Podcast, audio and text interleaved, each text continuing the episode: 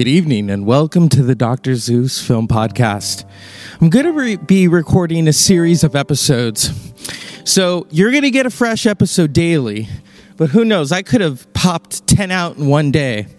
You know, that's how I want to record. What does Halloween mean to us? Why do these movies resonate? Do we like to be scared? Do we like to dive into the supernatural? There is something beyond all of this. And I've often, you know, I wasn't raised religious, and I'm aware of a lot of the religious dogma, you know, um, all the little tools and trinkets that people use. And at the same time, I'm also aware of free will and I'm aware of energy. That maybe at the end of the day, it's all about energy. So I do believe in the supernatural, but it's about energy. You know, and there's and, and numbers too. There's always that, you know, whatever you take, whatever you put in, it's gonna come back to you three times three. What goes around comes around. The yang and the yang. Cause and effect, you know? So people may think, oh, you know, uh, they've, they've got some virgins waiting for them in heaven. No, no, no, no, no. It's not how it works. That's a form of religious dogma, ideology. And then there's spirituality, you know? There's the beauty of Hinduism and Buddhism, Taoism, Jainism, all these different isms. But there is one Halloween. Or wait a minute. Eh. Latin America, there is Dias de los Muertos. Day of the Dead. So you get two days. So you get Halloween, Day of the Dead 1 and 2. So you get three days. Three times three. Come on. you know? Or as the Pixies so famously said, the devil is six, then God is seven. There you go. And seven is a divine number. So I thought, what do these films mean to us? Do they make us think? Do they make us feel? Do they scare us? Maybe all in one basket. You know, and then I thought of someone who truly represents Halloween. The fun of Halloween, the bigness, the popcorn. And I'm talking about the bigness. Because with this character, this icon, everything is big. And I mean everything.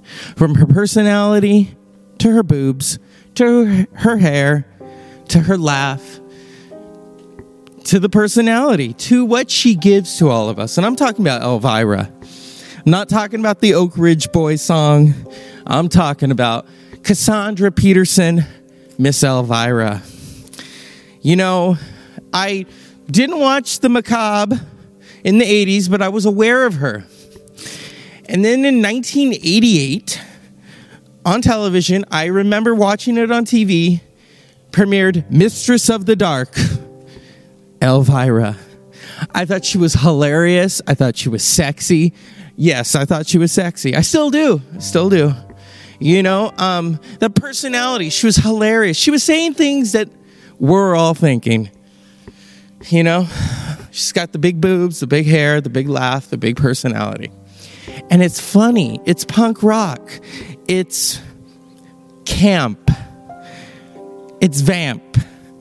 And you know what I think Cassandra Pe- Cassandra Peterson talks about how she, she used to hang out with Elvis.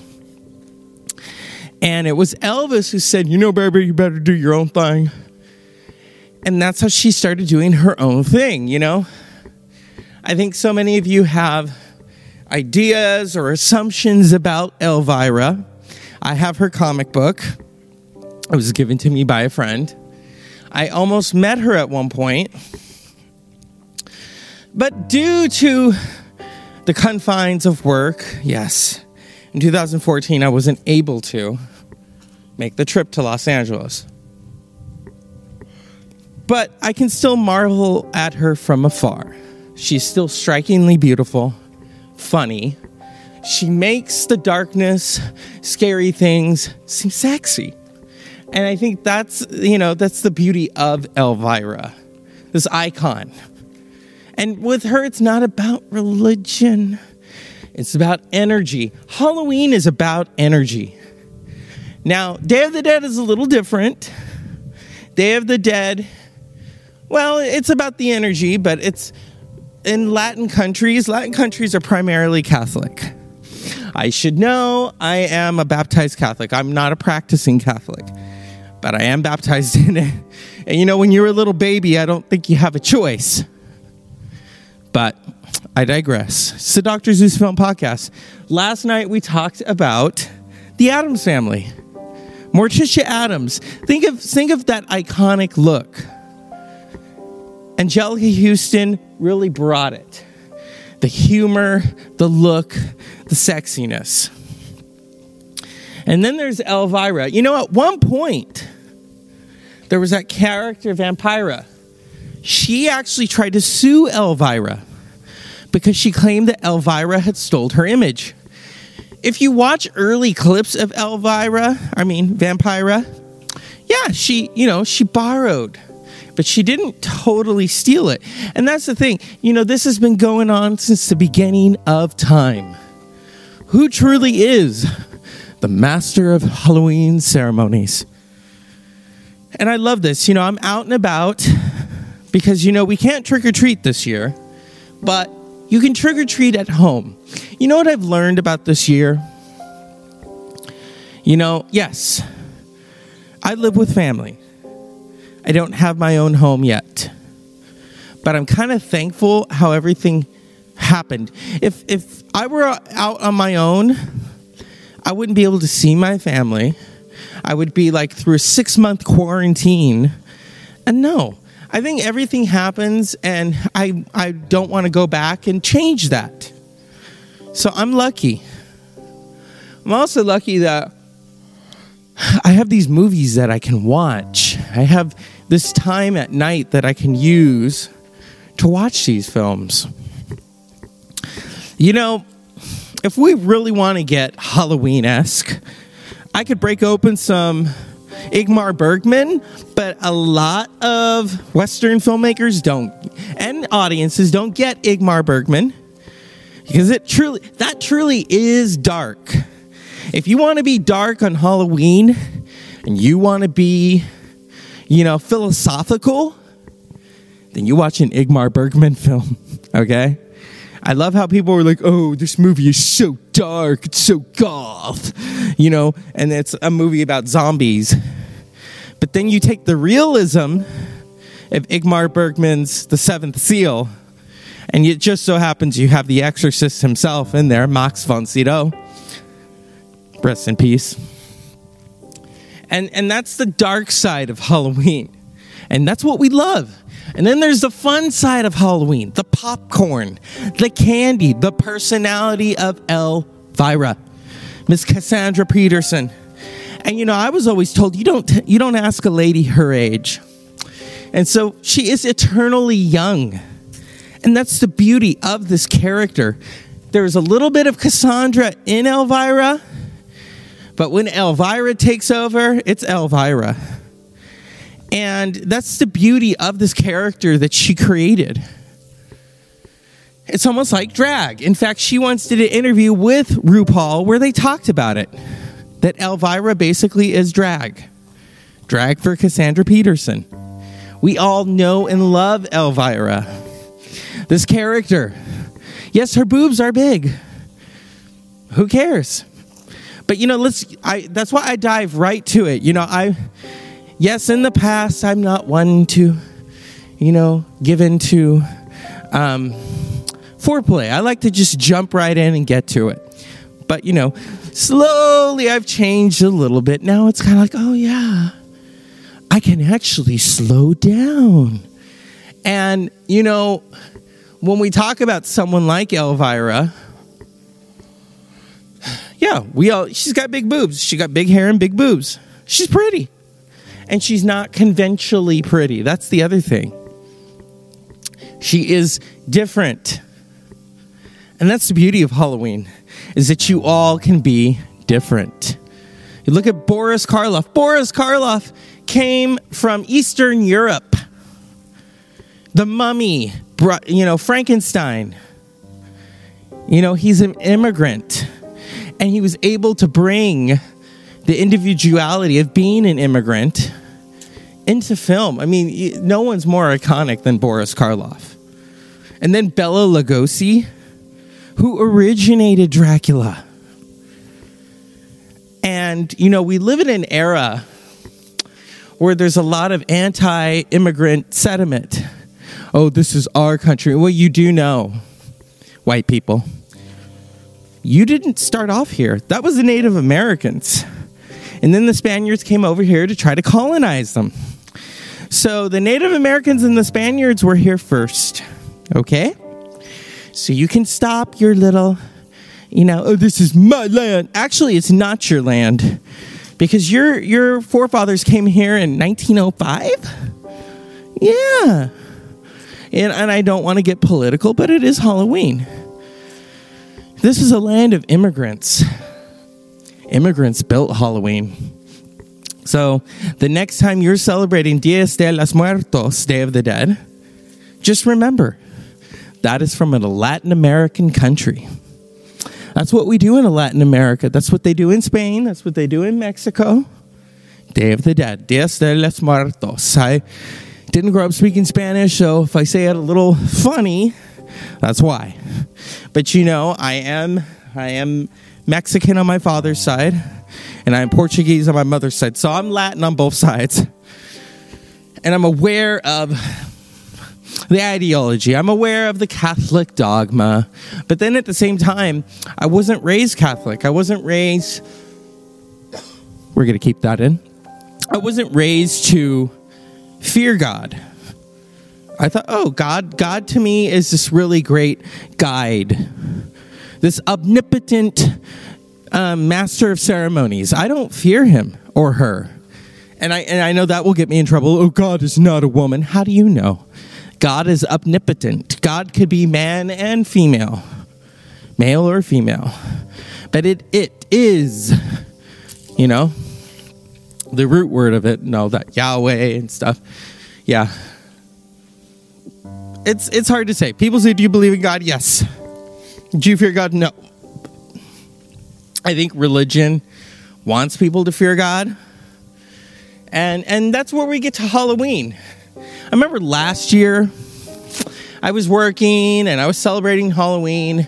The people I was working with don't they don't believe in it. Oh, that's evil. Seriously?